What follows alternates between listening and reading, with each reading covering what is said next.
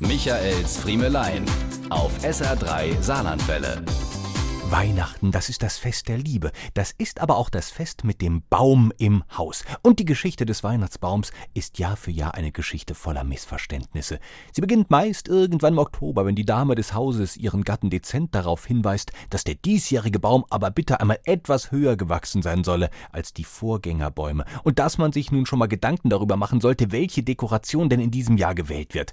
Ja, es ist lange nicht mehr so wie noch vor 50 Jahren, wo im Keller eine große Pappkiste stand, in welcher der Jahr für Jahr immer gleiche Baumschmuck wohl gehütet wurde.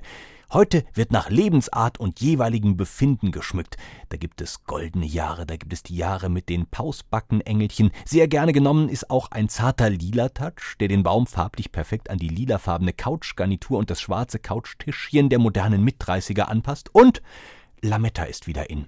So wird also schon sehr früh im Jahr geplant, was erst im Dezember in einem fulminanten Finale zur Aufführung kommt. Der Dezember kann hier bedenkenlos Monat der Baummythen genannt werden. Immer wieder gibt es da Menschen, die uns erzählen wollen, ein Baum, der am 23. Dezember gekauft wird, sei ebenso früh gefällt worden wie die Tanne, die man am 3. Dezember auf dem Weihnachtsmarkt kauft.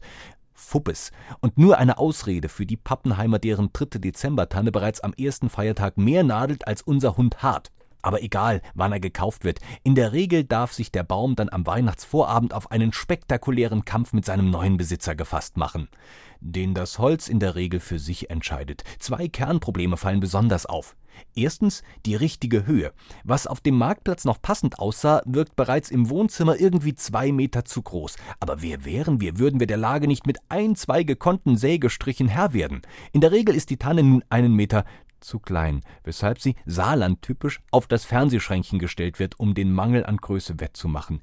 Jetzt jedoch ist sie wieder fünf Zentimeter zu groß, weil ja die Spitze noch drauf muss. Also werden die obersten Zweige mit der Schere nochmals schnell angepasst und nach zwei Stunden haben wir die Dekorationsausgangslage erreicht. Das zweite Problem fällt nun weitaus komplizierter aus, die Neigung der Tanne.